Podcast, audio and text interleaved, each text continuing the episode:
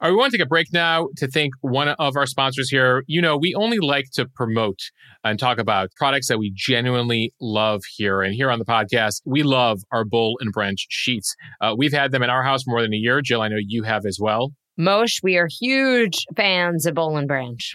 And if you don't have Boll and Branch sheets already, what are you waiting for? It's a new year, new you, new sheets. And if all of you with your resolutions are working out, trying to eat healthy, give yourself the gift of some soft sheets. It's a New Year's resolution you can achieve. Boll and Branch sheets get softer with every wash. We have a few sets here in our house. They're made with 100% organic cotton. They don't have those toxins, those synthetic pesticides, harsh chemicals that many other brands have. So they're especially good if you have sensitive skin. Mosheh, that's a big issue in my house. The sheets are good for all seasons. They'll be great. They'll keep you cool in the summer. They'll keep you warm in the winter. And right now, we have a special deal going for the Mo News community. On your first order of Boll and Branch, you can get 15% off. Just head over to bollandbranch.com. That is Boll, B O L L A N D, branch.com. Use the promo code, what else? Mo News. Keep in mind, exclusions do apply, so see the site for details. Hey, everybody. It is Friday, September 2nd. We are headed into Labor Day weekend. I'm Mosheh Oinounou, and you're listening to the Mo News Podcast. This is the place where we bring you just the facts from verified sources and a breakdown of what matters in the news. We read all the news, or at least I try to, and read between the lines so you don't have to. I hope everyone has some fun plans for the weekend, this last weekend of summer. A quick programming note a little bit of good news, a little bit of bad news. Bad news I will be on the road for the next two weeks traveling internationally. So this will be my last daily podcast for a couple weeks. I'll be back in full force on September 18th. And of course, if something breaks between now and then, I will try to file an update for you. You can always follow my Instagram account at Mosheh at M O S H E H for major news. The good news is I will not leave you empty handed for these next two weeks. I have some really great interviews coming your way, everything uh, from politics to space to journalism to education. So stay tuned for a number of great conversations over the course of the next two weeks. Okay, with that said, there's a lot we're watching today as we head into the long Labor Day weekend. We have some new test scores that show the devastating impact of the COVID shutdowns on the nation's children. I will have some of those results and what they mean. California has passed some of the biggest climate legislation in history as they face record heat this weekend. I'll break down what the fifth largest economy in the world, that's California, is doing in regards to the environment. I'll also tell you what the federal judge decided Thursday when it comes to those papers the Justice Department took from Mar a Lago in the search warrant and what Joe Biden said about the state of things last night in his big primetime address. Twitter finally rolled out the edit button on Thursday after 16 years of a bunch of us pleading with them. I'll tell you how that's going to work. And I'll end today with some good news. A new feature the airlines, I don't know how many of you are listening to this in the airport or on a flight right now, but a new feature the airlines and the government are rolling out right now to help us find out what we're owed if our flights are delayed or canceled. Yes, some good news when it comes to flying right now. Okay, let's start with those test numbers. Reading scores for elementary school students in the US have plunged to their lowest level since 1990. Math scores also dropped for the first time in history. This is a test that dates back to the 1970s. These new national test results, uh, conducted on nine year olds, mostly fourth graders, really lay out the extent to which the pandemic devastated learning outcomes for America's students. These are some of the largest declines that have been observed in the 50 years of the NAEP. This is the National Assessment of Educational Progress Test. Overall, the test results showed a seven point drop in math, a five point drop in reading. The tests were administered from January to March in 2020 and 2022. The decline in outcomes were really starkest for the lowest performing students. Top performing students, those in the 90th percentile, showed a three point drop in math, Compared to the low performing students, those in the bottom 10th percentile, they experienced a 12 point decline. The big issue here was resources during the pandemic. Millions of kids lived in areas with no reliable internet, computers at home, or places to do their schoolwork. One number that a number of experts are pointing to and are particularly concerned with is that math scores for black students in particular fell 13 points. That's compared to a five point drop for white students. Educational leaders for years have been trying to close uh, the race gap when it comes to education and test scores, and experts say that this is now a daunting task to help students recover to the levels they had achieved going into 2020. I'm going to link in the show notes to those test results, but this really reinforces some of the things you heard from educational experts going into uh, COVID and those very long uh, remote schooling that was being done, that this would have a long term impact uh, on kids. These tests, again, were conducted on fourth graders, uh, but I've heard from a number of you in education, teachers, etc., who've been seeing uh, test drop and score drop and attention drop in students in all age groups.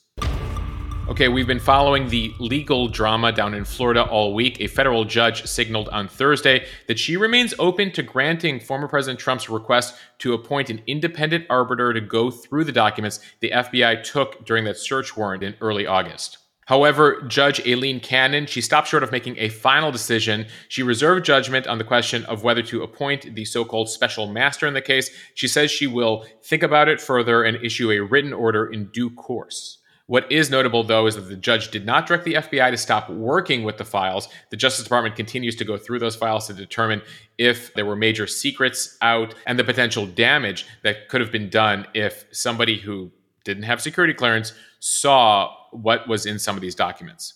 We should note that Judge Cannon was appointed by former President Trump in 2020. She did also indicate that she would unseal a more detailed list of the documents the FBI took. Again, there, she's going to take some time to think about it and release that in due course.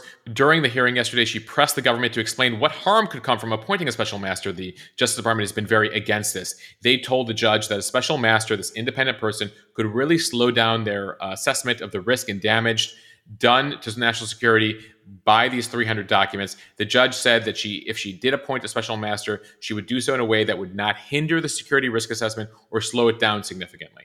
It's been more than three weeks since that search. This actually is the first time Trump attorneys were in court. If you remember the search warrant release, the Trump attorneys basically took a backseat there. In this case, the Trump attorneys were arguing before the judge, playing down the gravity of what the Justice Department took.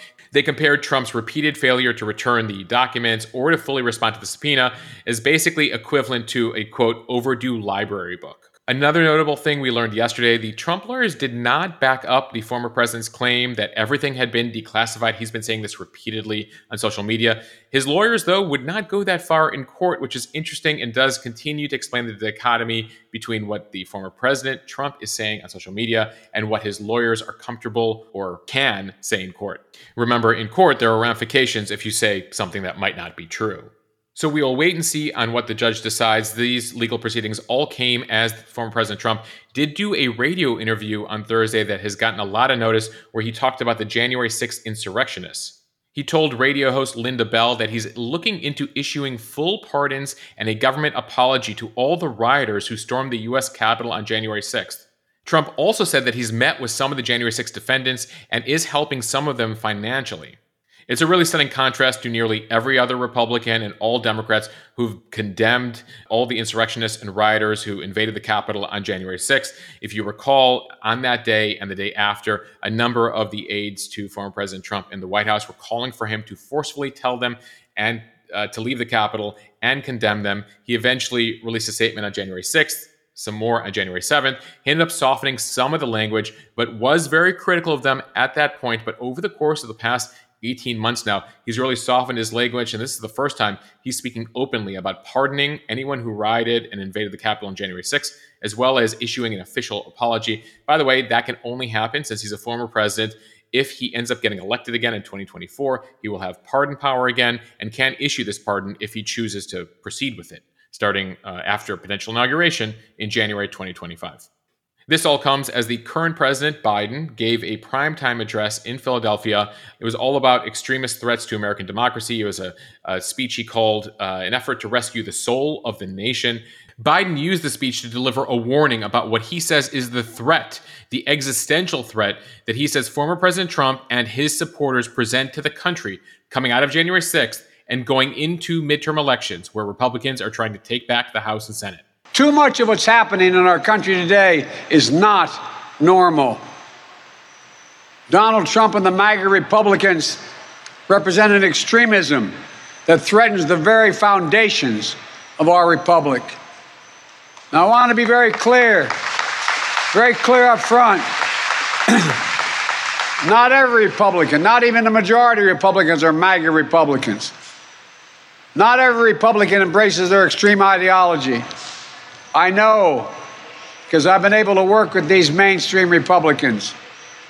But there's no question that the Republican Party today is dominated, driven, and intimidated by Donald Trump and the MAGA Republicans. And that is a threat to this country. It was an unusually strong address for Biden just two months before midterm elections as he tries to make the case to voters of what is at stake at the ballot box. He feels that he needs to be much more aggressive with his rhetoric, uh, as Democrats right now appear to be the underdogs, especially in the U.S. House. Biden did focus in his first year on rhetoric of unity. He avoided even mentioning Trump's name often. He would refer to him as the former guy. That changed tonight, and appears the White House has decided to take a new tactic on here as they get weeks away from the midterm elections. What's notable here is clearly he's trying to respond to what voters say they care about. There's an NBC poll that came out last month that shows that threats to democracy is now up there. It's a major voter concern, along with cost of living and jobs in the economy. So threats to democracy is up there about, I believe, according to the NBC poll, 21% of Americans say that is what concerns them most. So clearly the White House is trying to be responsive here. For their part, Republican leaders swiftly accused Biden of only furthering political divisions. After all this talk of unity, Kevin McCarthy, who is the House Republican leader, called on Biden to apologize for what he says is an attack on millions of Americans. I'm not sure that apology is coming anytime soon. Now to the big news on social media that a number of you who use Twitter have been waiting for, I don't know, for like 16 years. Anyone who has used Twitter since 2006 knows it has always been the case that you wrote a tweet, you posted it, and then you dealt with the consequences. There were no takebacks on the timeline. But finally, Twitter announced yesterday, finally, that it has started internal testing of a feature that will allow people to edit tweets after they are sent. This is a feature that we know is available on other social media like Instagram, like Facebook. Twitter has always stood by this, saying they're all about authenticity and you put out one tweet and they weren't going to allow you to edit. Now, they've received criticism for that, including from Elon Musk. Remember when he was going to buy the platform, he was calling for this. So they are finally testing this out. They're testing it internally and then they're going to expand it to a select group of people, including Twitter Blue paid subscribers. Some people pay for Twitter, they're Twitter Blue members, and they will have first access to the edit feature in the coming weeks. The way it'll work as of right now is that it'll allow tweeters to change their tweets a few times within 30 minutes of posting. An edited tweet will appear with an icon or a timestamp and label to make clear that it has been modified. Tapping that icon will then allow viewers to look at a history link, which will include all past versions of the tweet. So there will be this full transparency idea. It's honestly the biggest change for Twitter in years. You probably have to go back to 2017 when they increased the character count from 140 characters to 280 characters for the last time they really significantly altered the platform. A reminder here that Twitter is one of the smallest social media companies. Facebook has about 2 billion, Instagram has more than a billion, TikTok is getting there. Twitter has about 240 million daily users. The platform has had challenges in recent years with growth. It was actually one of the things Elon Musk said he would fix about the platform when he was going to buy it before he backed out of buying it. That's a whole separate litigation lawsuit happening right now that we've been reporting about. But back to the edit button here. Twitter did say in a statement that we're hoping that the availability of the edit tweet will make tweeting feel more approachable and less stressful. From their words to God's ears, uh, but perhaps, perhaps the edit button was the thing that was missing from growing the platform. So we'll see how this turns out in the coming weeks and months. As we all know on social media, these companies will roll out features. They're meant with the best intentions. We'll see how this thing turns out. Okay, now to the major climate bill out of California. California state lawmakers worked late into the night on Wednesday to pass a very aggressive climate legislation package. This is $54 billion in new spending on clean energy, drought resilience, and a bill to stop the planned closure of the state's last nuclear power plant.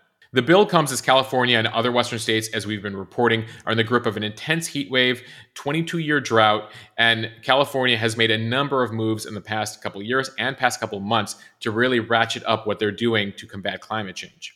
We told you recently about their plan to phase out all new gas powered car sales in the state by 2035 in just about 12 and a half years. This bill is a very big deal. California itself is the fifth largest economy in the world. If you took California out of the US and compared it to the world, it'd be right up there with Germany and the UK. And so it understands its role, and this has been a big thing for the governor and a number of state legislators, is California does have a major role to play here when it comes to combating climate change. California is now committed legislatively to 90% clean electricity by 2035, 95% clean electricity by 2040, and then 100% clean electricity within 20 years by 2045. And so this is the way the $54 billion will be spent over the next five years. There's $6 billion for electric vehicles, 8 billion to decarbonize the state's electrical grid, which is still by the way California is still heavily reliant on natural gas.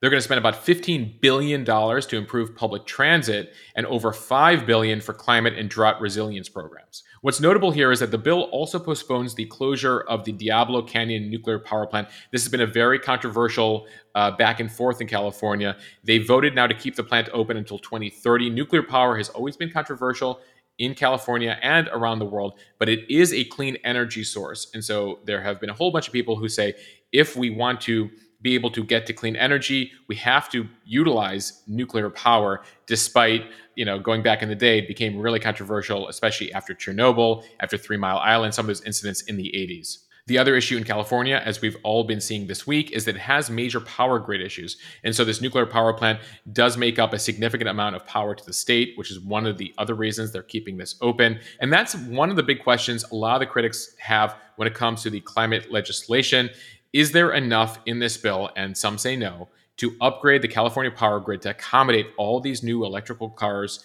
and all of the new things that they want to do and uh, focus on for a new clean future. But will there be enough power for all of this? People have been mocking this week that with the heat wave, there was a call by the California authorities not to charge your electric cars. It's an admission that the grid is not ready for prime time. They do have a number of years here to get it ready. There is some money in this bill, but uh, critics say that the legislature does need to really focus on spending and giving the power companies the ability, the time, and the money to be able to upgrade the grid, to be able to accommodate a reality where in California, in just a few years, everyone will have to buy an electric car. All right, let's head abroad here to a couple stories we've been following out of Ukraine and Russia. A UN inspection team finally entered that nuclear power plant in Zaporizhia in Ukraine on Thursday to safeguard it against catastrophe. We've been following this back and forth uh, with a lot of the concerning rhetoric that's been going on about uh, this nuclear power plant. It's the largest in all of Europe, and it's been right in the middle as fighting continues between the Russian and Ukrainian forces. That fighting has actually prompted the shutdown of one reactor. The delegation arrived Thursday from the International Atomic Energy Agency after months of negotiations to let the experts in and get a look inside the power plant. The agency, known as the IAEA, says it plans to have continued presence there at the plant going forward. Russia took control of the plant in the spring as they invaded Ukraine. They've been occupying it and basically overseeing all of the Ukrainian employees, Ukrainian engineers who have heroically kept the nuclear power plant going for the last six months. Ukraine alleges that the Russians have been using the nuclear power plant as a shield to launch attacks against the Ukrainians. Then the Russians accuse Ukraine of firing in the area as they try to take back the territory, take back the plant. There's been a lot of accusations traded back and forth. Western observers, though, have said that the Ukrainians have taken a lot of precautions to ensure there's no nuclear disaster and have said that the Russians, to a certain extent, have been uh, playing with fire around the nuclear power plant. Just before the team arrived on Thursday, Russian mortar shelling had led to the shutdown of one of the plant's reactors by its emergency protection system and had damaged a backup power supply line used for in house needs. Keep in mind that nuclear power plants need power coming in to help keep things cool uh, to ensure no meltdown. So, anytime a supply line gets cut to the nuclear power plant, that's always very concerning for the experts. I will keep tabs on this story. It's actually one of the more urgent things. And one of the things I make sure to Google every day is Zaporizhia to ensure that uh, I'm keeping all of you updated on what's going on at that power plant. Let's stay in the region for a second because a suspicious death of a very high level Russian oligarch is creating a lot of headlines. This is a pretty remarkable story. Ravil Maganov, he's the chair of the board of directors of Lukoil. That's Russia's largest private oil company. The news came out out of the Russian Interfax news agency. This is uh, a state news agency on Thursday that Maganov fell from his window at a hospital and died. Coincidentally, it comes months after his company criticized the Russian invasion of Ukraine. He was one of the few Russian oligarchs who was public in his criticism of Vladimir Putin. There wasn't much explanation about this headline that he fell out of a window to his death. It wasn't clear whether it was a quote accident, a suicide, foul play, just that he fell out of a window. Other Russian state media agencies cited sources reporting that Maganov had been admitted to the hospital with a heart condition. Other Russian state media said that he had been taking antidepressants. It comes amid a number of suspicious deaths in Russia in recent months. There have been about a half dozen business people, senior business people with ties to the Russian energy industry that have all died in apparent suicides or in mysterious ways since the outbreak of the war in Ukraine back in February. None of the deaths have been officially classified as, as murders, but they're all in pretty suspicious circumstances, including some where the entire family died. Like I said, Maganov's death has attracted scrutiny here because Lukoil, his company, was rare among Russian energy companies that criticized the invasion of Ukraine. They had actually publicly called for a ceasefire early in the war. There's clearly more to the story here, but unfortunately, it's in Russia. And so it'll be uh, unclear whether we'll be able to learn much more in the coming days, weeks, or months. All right, back here at home, we're going to be on the lookout Friday morning for the August jobs number. The monthly jobs data number is always important, but this August report, it'll be out at 8:30 a.m. Eastern Time, will be particularly important. The state of the labor market will be key to whether the Federal Reserve continues to hike up interest rates later this month in as aggressive a way as they have been doing. The projection right now, uh, prior to 8:30 a.m. Eastern Time, is that job growth in August will have likely slowed from July's pace, but still be quite strong. We'll see how that prediction turns out. Some of the predictions have been accurate this year, some not so much. If the number of hiring is too good, expect the stock market to drop again today. And while that might seem counterintuitive, remember that a hot jobs market means the economy is still hot, and that means the Fed needs to raise interest rates more. So if you see a particularly good hiring number, good jobs number, people getting jobs, unemployment coming down, that will translate in a couple weeks to the Fed continuing to raise interest rates aggressively. And so while a hot jobs market is good for you and me, it does mean higher wages. It also means there's more cash out there, more people getting paid more, more people able to spend more, which means stores can charge more, which means inflation. So we're living in this environment right now where what's good is bad, what's bad is good. So let's see how this jobs number turns out uh, and what it means for what the Fed does later this month. Okay, finally, as we head into the last busy travel weekend of the summer, several major airlines are promising to deliver better customer service for once. This all comes as the US government, the Department of Transportation, has rolled out a new website that they feel has pressured these airlines into doing more for the rest of us. Yesterday, the DOT officially uh, rolled out this website. I will link to it in the show notes that allows all of us to see what we're legally entitled to when an airline cancels or delays their flight. The website allows you to compare airlines' customer service policies side by side. Again, I'll link this in the show notes so you can take a look at this. The Transportation Secretary said there are some things that airlines must do as required by law, like refunding airfares for canceled flights, but there are also things that some airlines ought to do for passengers when flights are significantly delayed or canceled, like paying for meals, overnight accommodations. Right now, some airlines do some of those things, some do not. What this website allows you to do is effectively see who is better at certain policies than others. It'll allow you to compare the top 10 airlines. Right now, what's notable is the airlines knew this was coming, so it appears to have pressured some of them to have upped their customer service agreements. Right now, according to the website, American, Delta, JetBlue, and United have agreed to all 10 of the customer service commitments that the government suggested they do. Hawaiian Airlines has agreed to nine of the commitments. Alaska and Southwest have agreed to eight of the commitments. And then there's one that hasn't agreed to any of them. That's Allegiant. Uh, that's the only airline in the top 10 that hasn't agreed to any of the uh, transportation department suggested commitments. It has been a really tough summer. Uh, I've heard from many of you, I've experienced it myself, that uh, the delays, the cancellations, since Memorial Day, according to FlightAware.com, airlines have canceled more than 50,000 flights, while half a million flights have been delayed. So I will link to this website in the show notes. This is a case where the airlines basically begged the government to regulate them. So one airline didn't feel that they had to provide something that another didn't. So here you have the government stepping in saying, this is what we think you should all do. And you have a number of airlines uh, that I mentioned that have committed to most or all of the suggested things they should be doing for customers when cancellations and delays happen. I'm wishing all of you luck this weekend if you are flying, if you are driving, if you're taking any sort of transportation. I hope everyone has a great one. I want to thank all of you for listening to the Mo News Daily Podcast. Again, as I said at the top, I'll be traveling for the next two weeks, so we will not have a daily news feed on the podcast on IG. I will keep you intermittently up to date on major headlines, but on this podcast feed, stay tuned. I will have a number of great interviews coming your way from the world of politics, travel, uh, education, documentaries, uh, a whole bunch of exciting interviews. So I think you'll really enjoy them over the next two weeks. I will be back in the saddle daily on September 18th. I'd love your feedback on how I'm doing, how we're doing, suggestions for the show. Email me podcast at mo.news. Also, a reminder to subscribe to my newsletter, the Mo News newsletter, over at monews.bulletin.com. Follow me on Instagram at Mosheh at M O S H E H. And don't forget to follow or subscribe to the show on whatever app you listen to us on and review us in the App Store. Every review makes a difference and helps us continue to grow the podcast. I'll see everyone back here very soon.